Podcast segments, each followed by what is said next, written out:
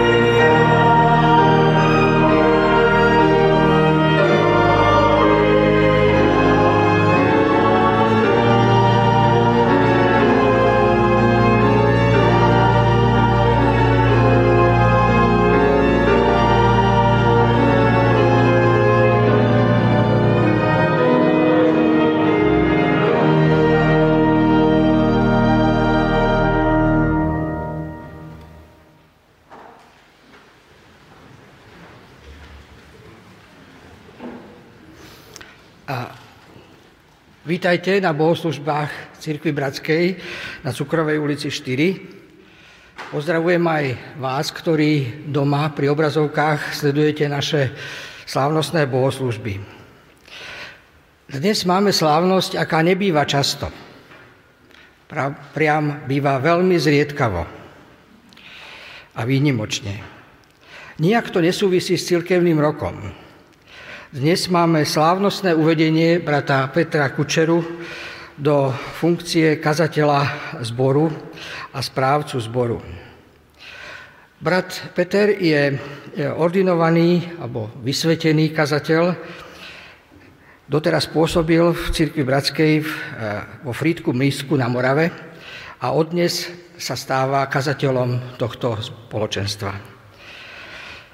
Inštalácia, alebo ešte možno krajšie by bola inaugurácia, slávnostné uvedenie do úradu je akt, pri ktorom sa kazateľ zavezuje, že bude slúžiť konkrétnemu cirkevnému zboru. Na druhej strane zbor prijíma jeho ako služobníka Božieho. Tomuto aktu predchádzalo hlasovanie, kde toto spoločenstvo jednohlasne vyjadrilo svoju túžbu, aby brat Peter Kučera bol kazateľom a správcom tohto zboru. Rada Cirkvi Bratskej, ktorá bola účastná tohto hlasovania a e, vyjadrila svoj súhlas rovnako nezávisle a samostatne. Pri tejto príležitosti teda vítam brata Štefana Evina, predsedu Cirkvi Bratskej v Slovenskej republike. On vykoná akt inštalácie uvedenia do služby kazateľa a správcu. Brata Davida Nováka, predsedu Cirkve Bratskej v Českej republiky, ktorý sa k nám prihovorí výkladom Božieho slova. Pod, chcem len potvrdiť, že má negatívny test na COVID-19, takže mohol prekročiť hranice.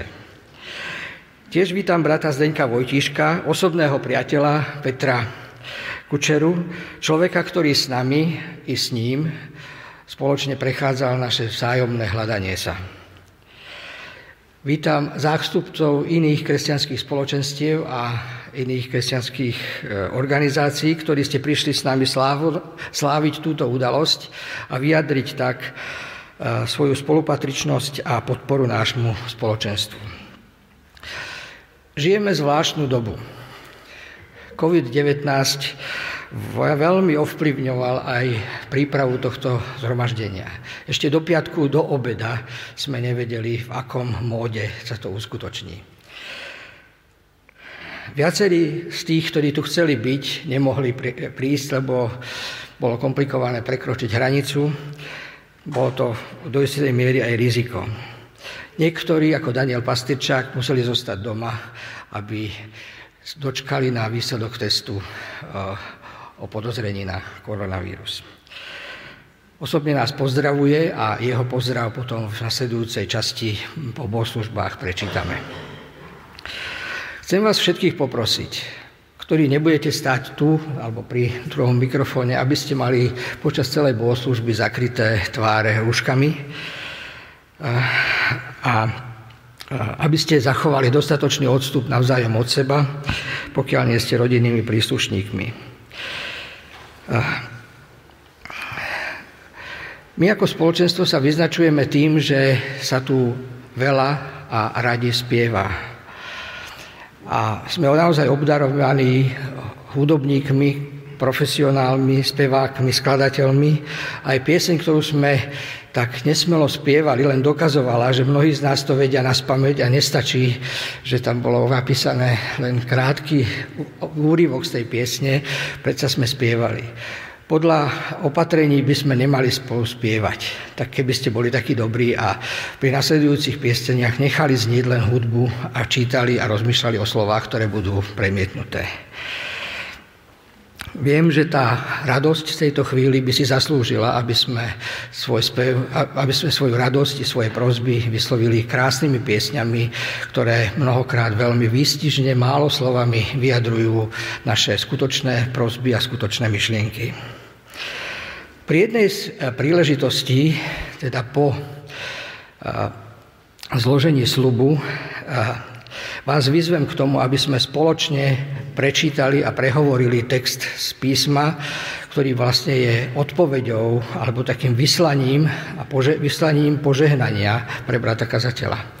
Takže po e, slúbe budeme všetci spoločne recitovať. Je to aj pieseň. Tá pieseň zaznie hudobne až po tomto našom odrecitovaní. Na tomto mojom mieste mal stať Daniel Pastyrčák, ale on, ako som povedal, nemohol prísť. Predtým, ako brat predseda eh, Štefan Evin vykoná akt služby, vás poprosím, aby ste povstali a budeme sa spolu modliť.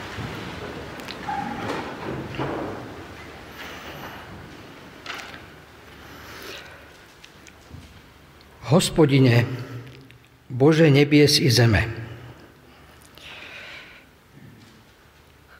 Zišli sme sa, aby sme ti vzdali chválu za to, že si nás stvoril, aby sme boli na tvoj obraz. Odzrkadlovali tvoju pravdu, čistotu a lásku. Napriek tomu, že často zlyhávame, pre obeď Pána Ježiša Krista si nás prijal za svoje deti. Nehladíš na naše slabosti, naopak, každého z nás si obdaroval darmi, aby sme si navzájom pomáhali k svetému životu. Dnes prichádzame k Tebe spolu s Petrom Kučerom. Vďačný za dary, ktorými si ho obdaril a ktoré on dobrovoľne odovzdáva do služby Tebe i nám. Sme odhodlaní prijať ho ako Tvojho služobníka pre nás. Sme odhodlaní vidieť v ňom svojho brata a byť mu podporou a pomocou. Pri tejto svetej chvíli chceme k aktu jeho slávnostného uvedenia do úradu kazateľa a správcu tohto zboru priložiť svoje srdcia, rozum, vôľu i cit, aby to nebol len jeho slúb slúžiť nám, ale aby to bol aj náš slúb spolupatričnosti a vernosti Tebe. Osloboď nás preto od sebeckých záujmov, od túžob a predstav, od nad, po, pocitu nadradenosti i od snahy nezdravo sa vymedzovať voči iným. Naplň nás, prosím, láskou, a to pravou láskou, trpezlivosťou niesť nedokonalosť jeden druhého, pokorou úprimného záujmu od toho druhého, jednotou prameniacou z Teba a odvahou žiť evanelium, dobrú správu o tom, že Tvoje je kráľovstvo, moc i sláva od vekov až na veky. Amen.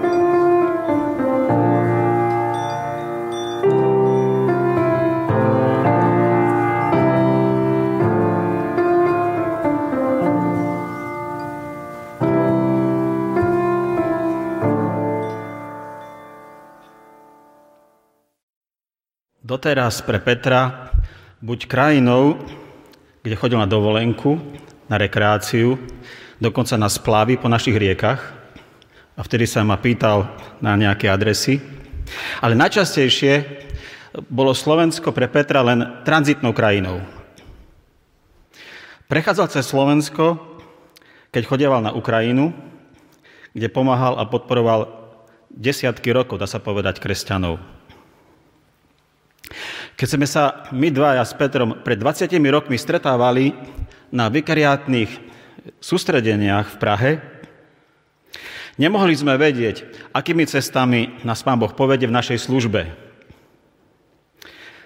Sme sa v podstate vždy stretli, potom rozdeľovali a teraz mám radosť, že prišiel aj taký čas v tých Božích prozretelných plánoch, že sme oveľa bližšie ako kedykoľvek doteraz a že sa pre tento zbor v hlavnom meste Slovenska stáva jeho duchovným pastierom. Tak poď teraz ku mne ešte bližšie tu hore.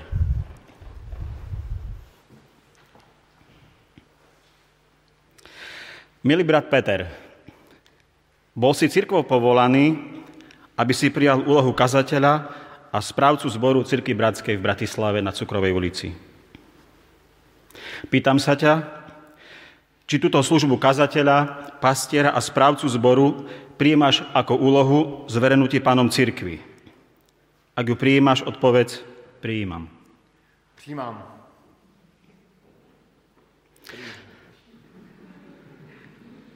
Sľubuješ, že sa budeš snažiť verne plniť všetky povinnosti kazateľa zboru najmä byť príkladom kresťanského života, usilovne zvestovať pravdu písma svätého, s modlitbou sa pastiersky starať o zverený zbor a nezabúdať na misijnú službu. Ak toto môžeš slúbiť, podaj mi pravicu so slovami s pomocou Božou sľubujem. S pomocí Boží slibuji. Prosím vás, bratia a sestry, aby ste sa postavili. a chcem osloviť členov tohto zboru bratislavského. A tak sa pýtam vás, členov zboru Cirky Bratskej v Bratislave, či prijímate brata Petra za svojho kazateľa, pastiera a správcu zboru a či sľubujete, že ho budete podľa pokynov písma milovať, ctiť, povzbudzovať ho a pomáhať mu. Ak ho takto prijímate a ak toto sľubujete, Vyjadrite to každý sám za seba slovami s pomocou Božou sľubujem.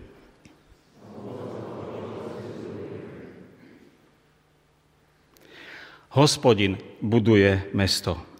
Hospodin zhromažďuje rozohnaných. Hospodin uzdravuje skľúčených a obvezuje im rany. Spievajte hospodinovi pieseň vďaky. On nemá záľubu v svaloch muža, Hospodin má záľubu v tých, čo sa ho boja. V tých, čo spoliehajú na jeho milosť pre spasiteľa Ježiša Krista. Nech vás, bratia a sestry, aj s vašim kazateľom vedie Boží duch za Kristom vždy a všade. Prosím staršovstvo, aby prišlo hore a modlilo sa za svojho kazateľa a správcu zboru.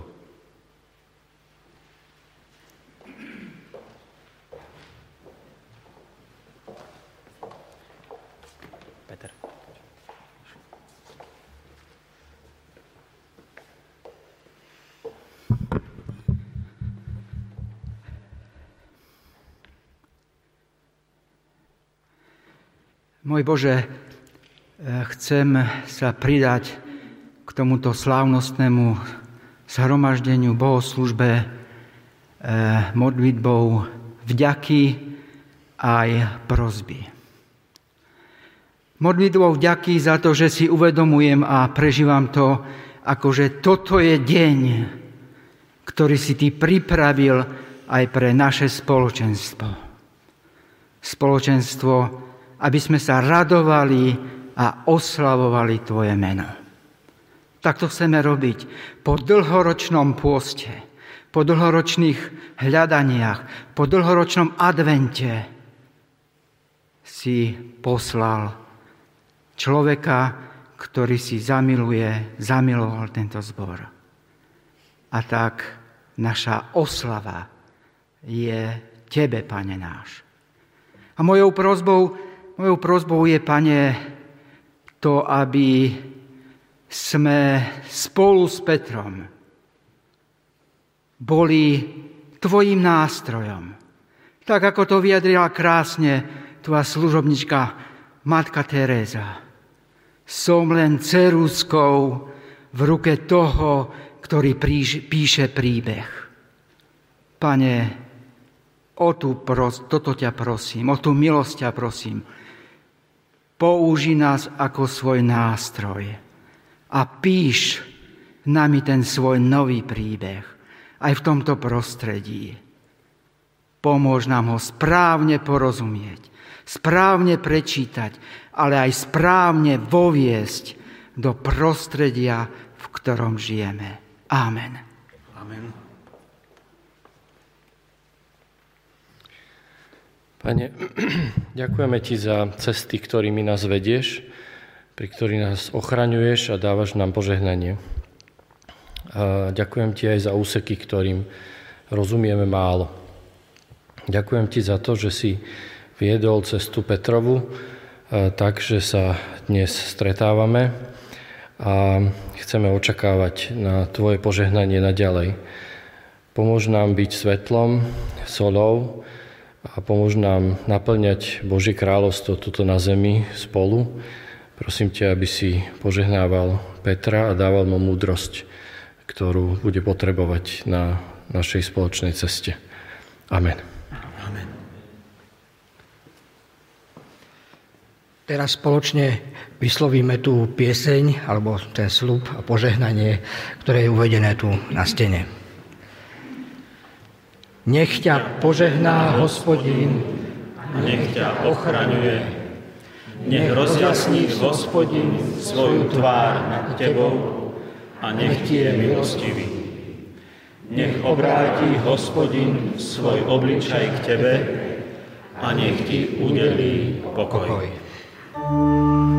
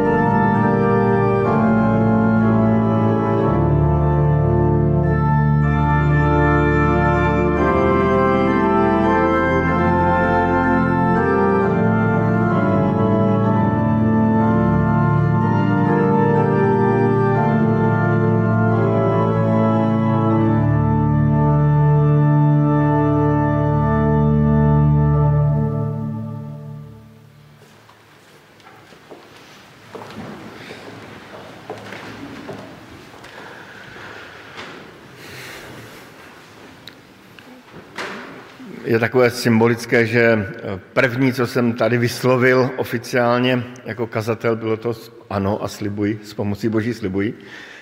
Chtěl bych poděkovat eh, na prvním místě Pánu Bohu za to, že takovými předivnými eh, cestami mě semka na cukrovou dovedl. To je asi to na prvním místě. Na druhém místě chtěl bych poděkovat vám, že jste měli tu odvahu mě semka pozvat. Ehm, a tak si přeji nějak vás nesklamat. Občas jste se mě ptali, jaký je můj program, tak to je krátce jenom třetí bod. To, to bych vzal trochu ze široka, ale ten program je krátký. Ehm, význačný teolog Karel Barth napsal strašně moc knih tolik, že si myslím, že soudný člověk to není schopen ani, ani přečíst. A těch knihách je strašně moc různých informací, myšlenek, konstrukcí, ale on občas vyslovil takové skvostné věty, které se mi velice líbily.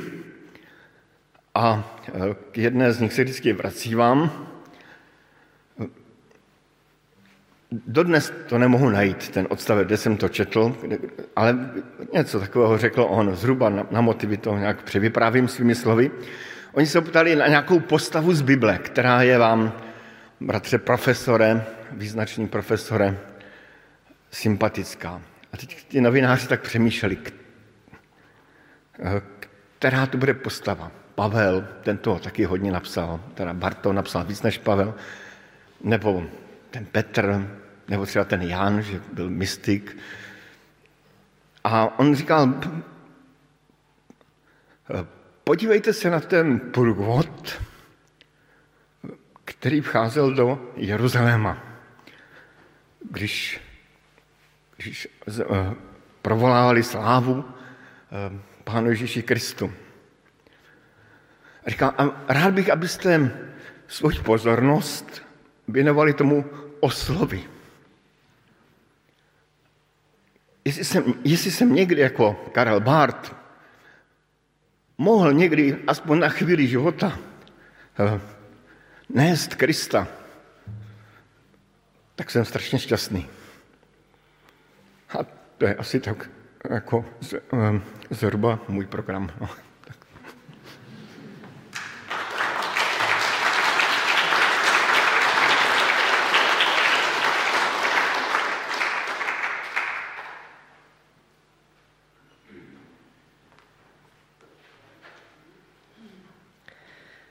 Evangelium podľa Jána, 1. kapitola, 19. verš. Toto je Jánovo svedectvo.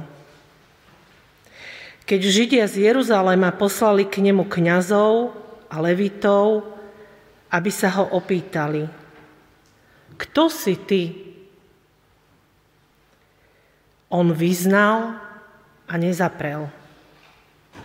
Vyznal ja nie som Mesiáš.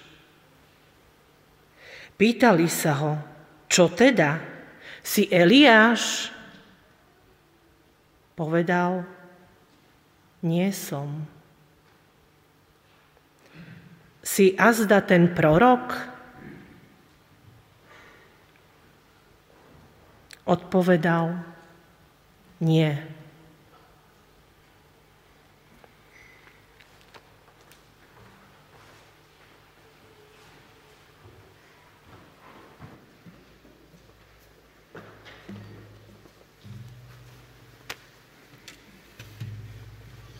Milé sestry, milí bratři, jsem taky velmi rád, že mezi vámi mohu být a že eh, taky mám tu výsadu být na součástí instalace také mého přítele Petra, s kterým jsem mohl strávit skutečně mnoho a mnoho společných rozhovorů. A taky jsme spolu povídali o Bratislavě, když už se blížil závěr Frýdku, jeho působení ve Frýdku, tak tak jsme spolu to taky probírali a tak jsem mu říkal, ty máš teda odvahu jít do Bratislavy a nebral jsem to ani moc vážně, ale, ale nakonec eh, věřím, že to bylo boží, boží povolání a že to není náhoda, že tady Petr je. A tak bych si taky přál, aby Petr a taky vy jste mohli prožívat to, co vlastně Petr říkal před chvílí. A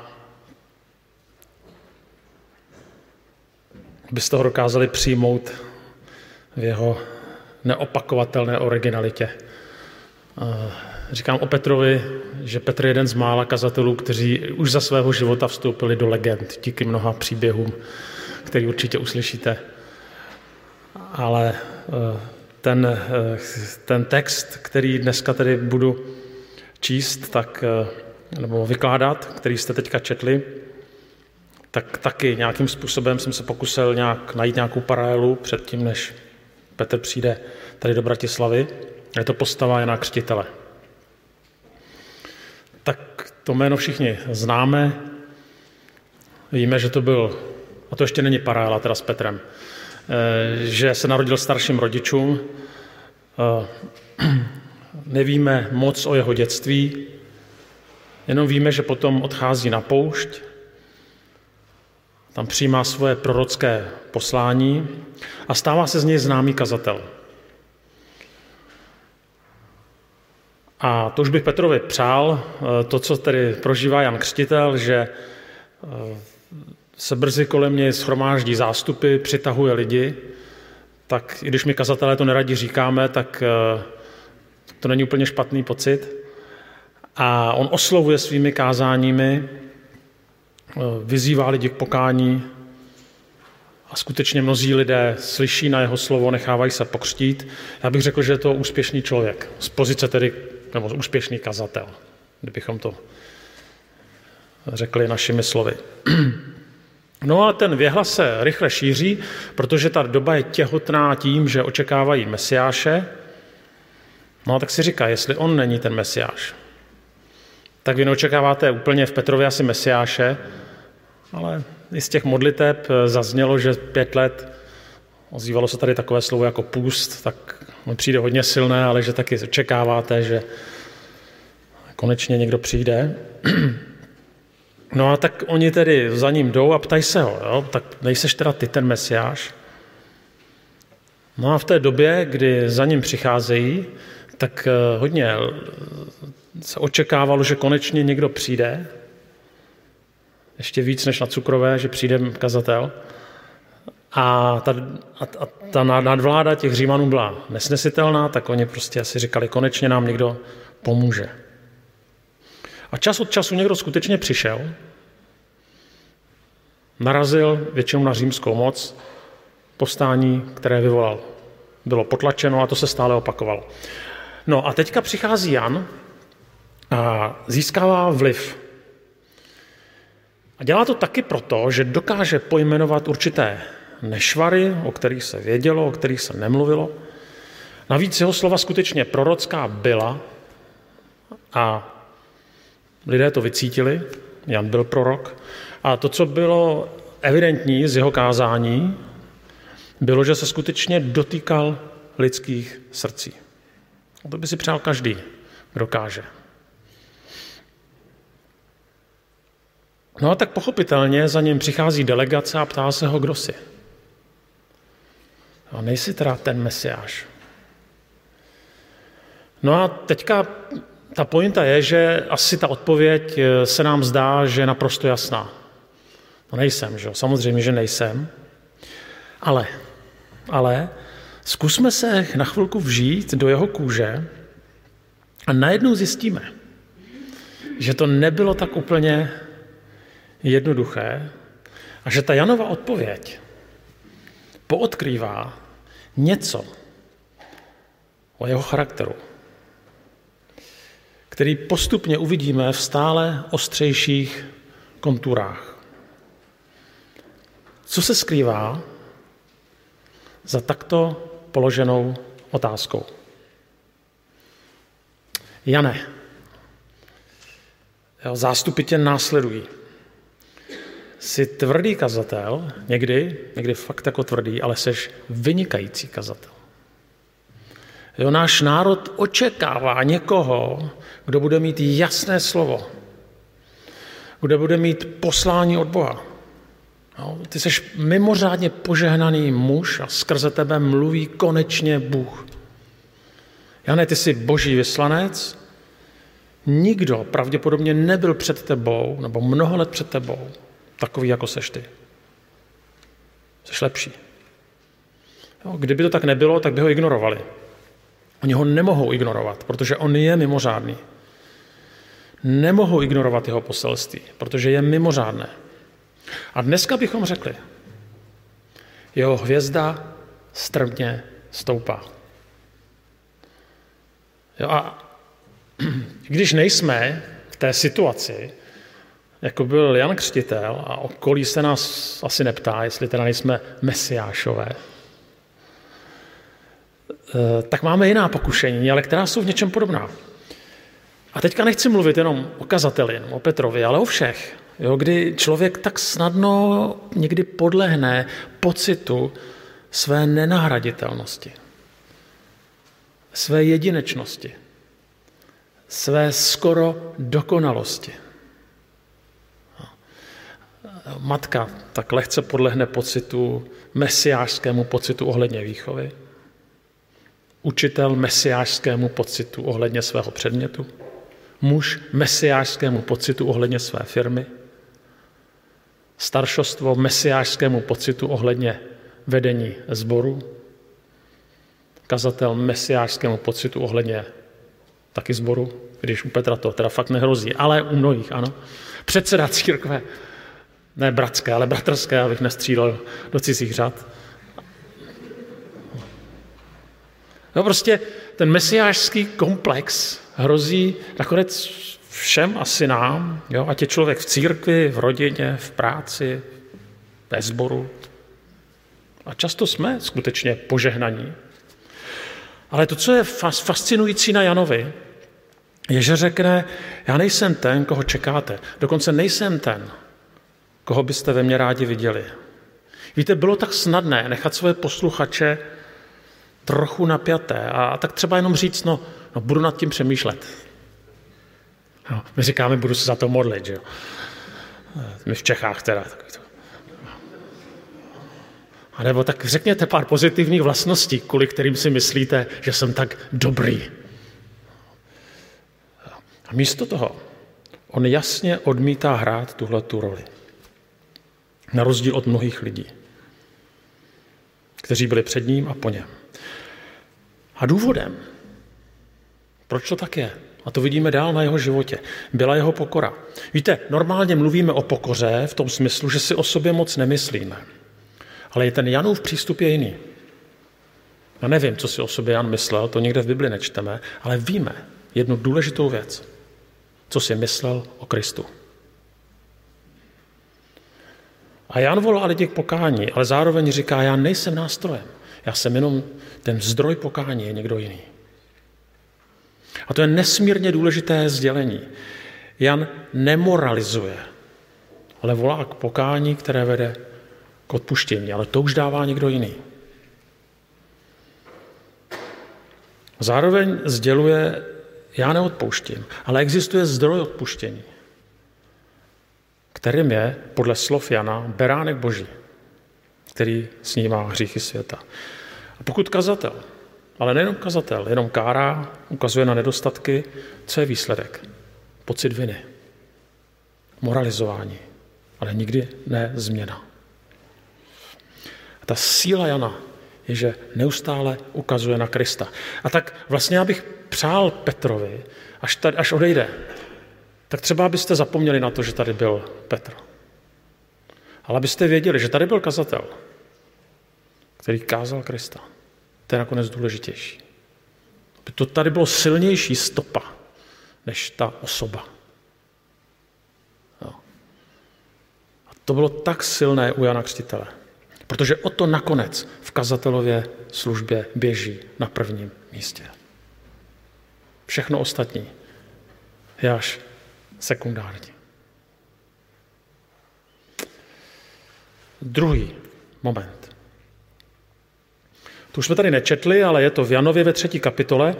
E, tam čteme, že Jan křtil někde v Aion, protože tam byl dostatek vody. Lidé přicházeli, dávali se křtít.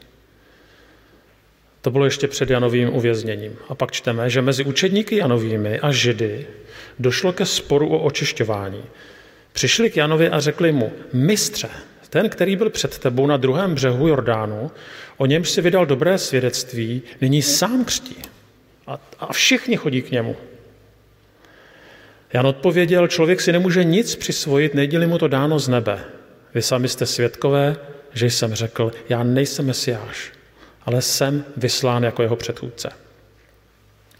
Poté, co pokřtí eh, Jan Pána Ježíše Krista, tak se dál věnuje své prorocké službě, dál za ním jdou zástupy, dál má lidem co říct, dál plní svůj úkol od hospodina. Ale najednou, najednou za ním přichází učedníci a říkají, ten, koho si pokřtěl, tak je co? Je úspěšnější. Je úspěšnější. Všichni chodí k němu. Jo, na první čtení zase to člověk přečte, tak všichni chodí k němu. No. Ale Položme si otázku, jak, jak my reagujeme, když všichni chodí k němu. Konkrétně teďka, když by byl kazatel, tak najednou oni chodí na jeho kázání. Někdy si tak postěžujeme jako kazatelé, to je hrozný, od té doby, co je YouTube, tak ty mladí, když tam poslouchali naše kázání, tak se radši pustí YouTube. A tam je ten Keller, Stanley eh, a další superstar. Všichni chodí k němu. A zase, abychom to nevztahovali jenom na, na kazatele nebo na, na naše modlitebny, tak eh, nejenom, že chodí na jeho kázání, ale oni na rozdíl od nás, na rozdíl od nás, lépe vychovávají děti, on je úspěšnější v práci, on je lepší, on je bohatší, on je zdravější, on je hezčí a tak dále. Co je vlastně Janovi řečeno? Jane, ten, koho si pokřtil, on je požehnanější. Nebo jednoduše řečeno, on je lepší. Vzpomínám si na jednu pastorálku kazatelů a tam tenkrát mluvil jakýsi německý kazatel, Schindler se jmenuje, Schindler, to je známá ikona, co se týče zakládání sboru. A on říkal, že v Německu, zdůraznuju v Německu, nevím, jak je to na Slovensku, ani v Čechách, tak říká, že jenom 20% kazatelů dojde až do důchodu. A není to proto, že eh, to si ještě vzpomínám na starého bratra Hečka, že říkal, že v Koreji, tam to taky tak dopadá, ale tam se úplně jako upracují k smrti ty korejský kazatelé. Vzpomínám si, jak jsem mnou jel tenkrát v autě, mimo já to říkám, protože bratr Hečko byl taky jeden z takových duchovních učitelů Petra. A tak se vrát, byl někde v Koreji jo, a teďka říkal, bratře Davide, tam ti kazatelé umírají zhruba někdy v 45 letech. Protože tak kážou a jsou tak obětaví, že prostě to nevydrží a umřou. A co já, služebník neužitečný? Mě už je 70 a jsem pořád naživu. Tak, tak jestli někdo byl služebník užitečný, tak to byl bratr Hečko, tak, to, tak tam, mi tam tak sděloval ten svůj pocit viny, že furt žije, že se neudržel k smrti, ale zpátky k Schindlerovi, on říkal, že to ty kazatelé taky nedají až do konce, ale neumřou, jdou jinam. A tak, eh, jsem, tak jsme se ptali, jaký je důvod. Tak jsme tak hádali, tak moc práce, volná pracovní doba, že prostě nikdy vlastně úplně nevíte, kdy končit. Se tam prolíná ten, ten profesní život s vaším osobním životem, někdy pocit marnosti, že a děláte, co děláte, točíte tím kormidlem, jak chcete, tak ten Titanic stejně jede, jak chce. Eh. Nicméně nakonec on řekl, ne, ten důvod, když dělali ten, ten průzkum, proč odešli, bylo nízké sebevědomí. Proto to nevydrží. A ta pointa je v tom, že hodnota člověka a samozřejmě i ať vědomně či podvědomně, hodnota práce kazatele je odvozována z výkonu, z toho, co dělají, a potom taky z výsledku. Tak je to normální, že? No a protože ti kazatelé a dělají, co dělají, tak ty výsledky nepřicházejí v Německu. Tak nakonec o sobě časem začnou pochybovat a končí. Vždycky v Čechách máme takovou soutěž. Jediný zajímavý vždycky na těch ročenkách, vždycky 100 stránek a vždycky zajímavá je ta poslední strana. Tam je ta soutěž, kdo má nejvíc členů. My to tak nikdy neříkáme jako kazatelé, že nás to vůbec nezajímá, ale, ale, uh, ale, ale prostě no, nebudu to rozvádět. Jo, prostě to je to psycho s proměnutím, co někdy kazatelé prožívají.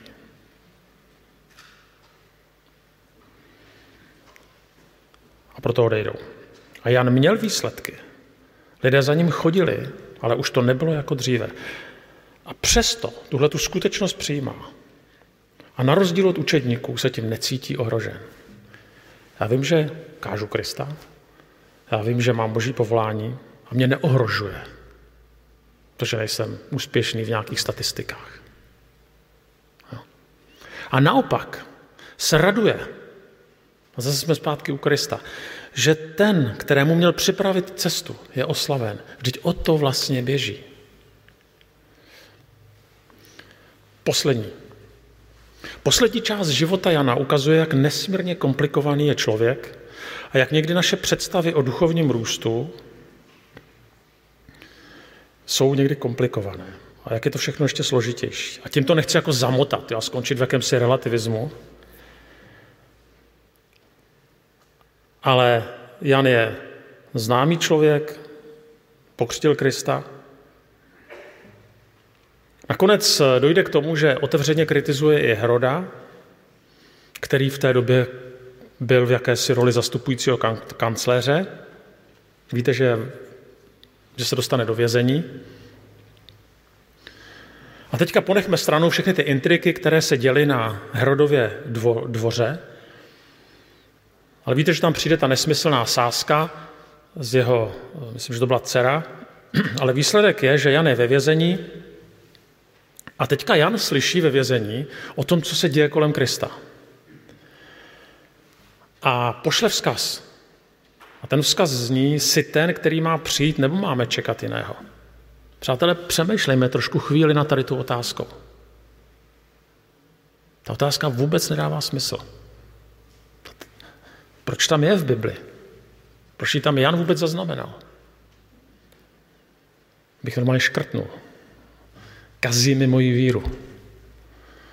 Jo, prostě jak může člověk, který celý svůj aktivní život připravuje sebe a Izrael na příchod Krista, pak ho dokonce pokřtí. Jasně rozpozná, kým je Kristus. Dokonce asi slyšel z nebe i ten hlas, jo, toto je můj milovaný syn, který nepodlehne tomu pokušení stát se mesiášem, který se nenechá vlákat do jakési soutěže s Ježíšem, jo, kdo pokřtí víc lidí. Tenhle ten muž, který měl o Ježíši jasno, víc než kdokoliv jiný, o kterém dokonce pán Ježíš říká, že mezi těmi, kteří se narodili z ženy, nevystoupil nikdo větší než Jan Křtitel. Tak nakonec položí otázku, která úplně rozboří všechno, co do této doby říkal a dělal.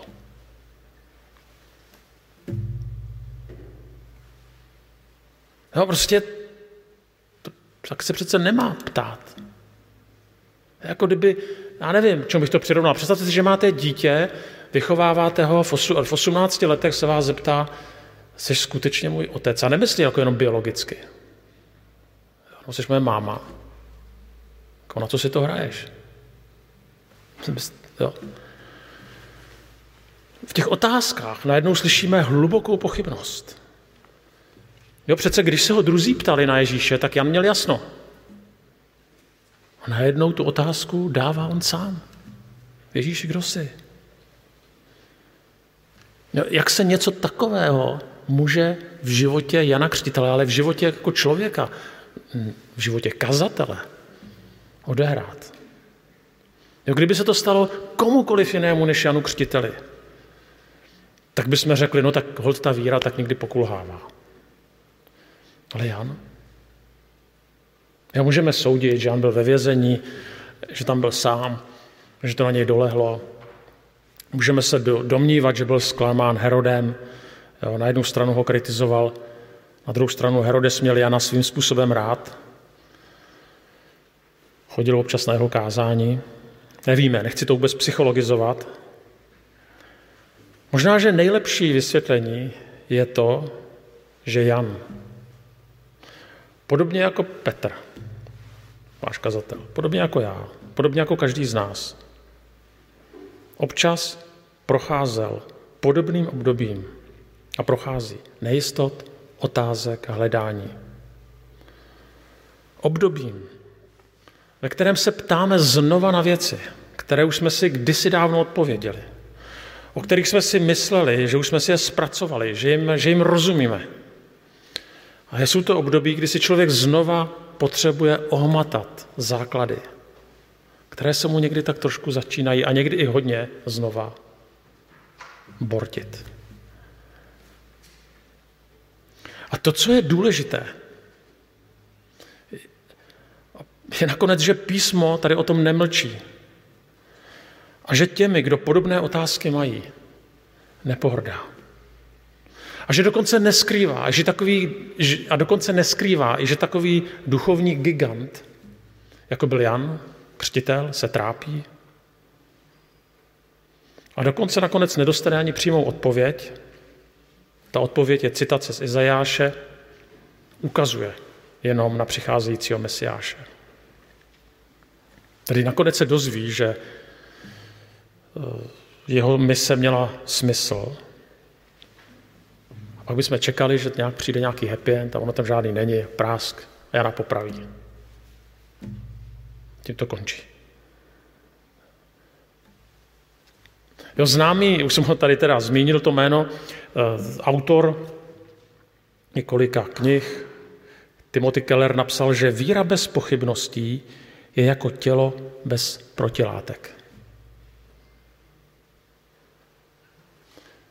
Já nechci říkat, že pochybnosti jsou jako smyslem víry, jo. Ale, ale jsou to pochybnosti, které někdy přichází jako výsledek zápasu o víru. A jsou legitimní. A přichází. A přichází i na ty, kteří o té víře mluví. A prostě jsou období života, kdy si jakoby nestačíme s těmi odpověďmi, které nám doposud stačily. A náš příběh Jana za tyhle ty otázky nekritizuje, nesoudí a stále platí, že nikdo větší nevystoupil z ženy než Jan. A Jan zůstane navzdory svým zápasům, o kterých písmo nemlčí, velikou inspirací člověka, který nepodlehl pokušení mesiářskému, mesiářského komplexu, který připravil cestu Pánu Ježíši Kristu a který nám ukazuje vlastně to hlavní poslání práce kazatele, ale i nás, že když my se menšíme, tak Kristus roste. A o to vlastně v křesťanském životě běží.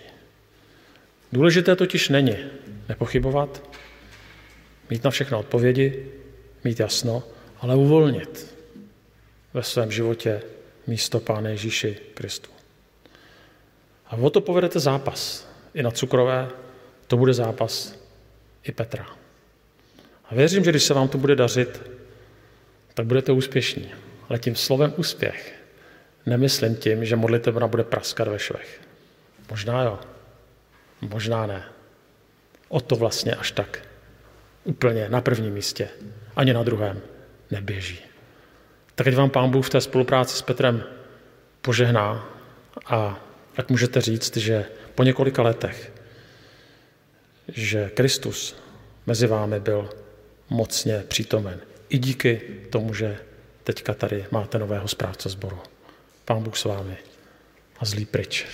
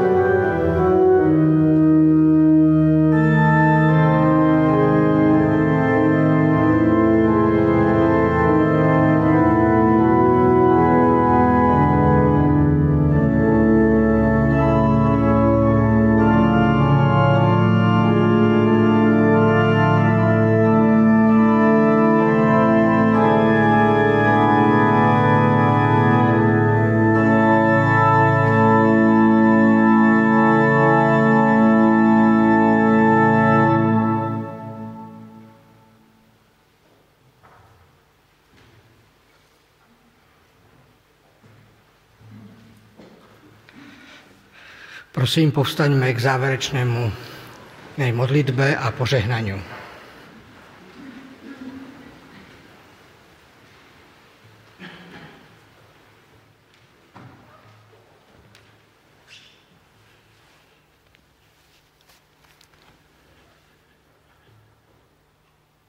Pane Bože, hospodine, děkujeme ti za církev, kterou si jako otec povolal, jako syn zasvětil a jako duch svatý vystrojil a spojil.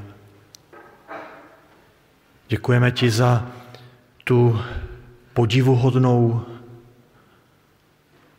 celosvětovou celohistorickou skupinu lidí, kteří jsou tvoji. Děkujeme, že jako zrnko písku na mořském břehu duchovních Abrahamových dětí je i církev bratrská a její bratislavský sbor. Děkujeme, že vytváříme organismus s různými službami, nástroji, funkcemi. Děkujeme, že můžeme do tohoto organismu patřit, že jsme jeho součástí. Hospodine Bože náš, děkujeme ti za církev. Prosíme, zvedni nyní naše oči od nás samotných k tomu, co je účelem tvého lidu. Zvedni naše oči k oslavě tebe a ke službě jiným lidem. A požehnej nám v tom, prosím. Požehnej nám, abychom k tomuto cíli směřovali. Nasměruj nás od nás samých tobě samému a k lidem okolo. Za to prosíme. Amen.